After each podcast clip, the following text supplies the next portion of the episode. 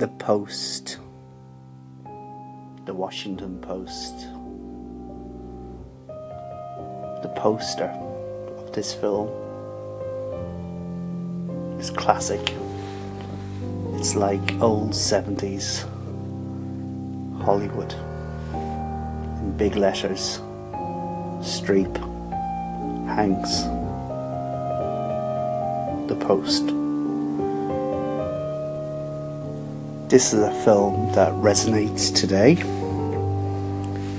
It centers around the Vietnam Papers leak by Daniel Ellsberg, of which the New York Times had first dibs, but a court subpoena stopped them. In steps the Washington Post. It's the 1970s. Meryl Streep, who's really good as Kay Graham, the accidental owner of the Post, who has to make the big decisions to publish or not to publish. We know from history that she published. It's the events leading up to this decision that pre- preoccupy the film. This is not a biopic of Daniel Ellsberg, who took the documents when he was working at the RAND Corporation. It's all about the newspapers. And one thing this film does, it fetishizes print news in an era when we've gone digital for the most part.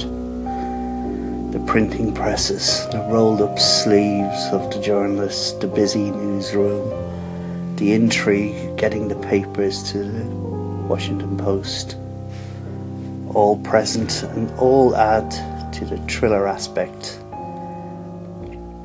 of this film, which is very well paced. Particularly noticeable is Bob Odenkirk, who plays Ben Bagdikian, who is the guy who's the go-between between Ellsberg and the paper.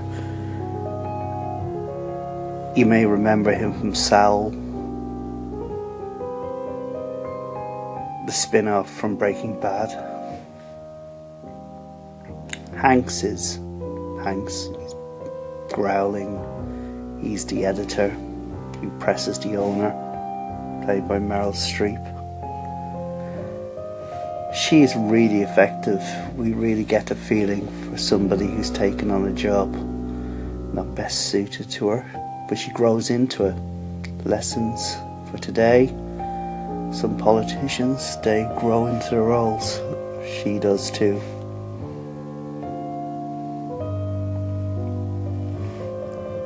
Film was made actually in one year, directed by Steven Spielberg. It's a homage really to 1970s films. The dialogue, this chat, the crossover talk. It's all there. It's no big visual effects, just good quality cinema. I'm very surprised it hasn't been nominated for awards. However, I think good films transcend awards and the good films last. I think this film will get some mileage because the subject matter is very important today. It makes you think about subscribing to a newspaper, paying for it so good quality journalism can thrive in a democratic society, which is really important. If they were to, sell subscriptions to The Guardian or The Times outside screenings of this film, I think they would do well, and I would recommend seeing it.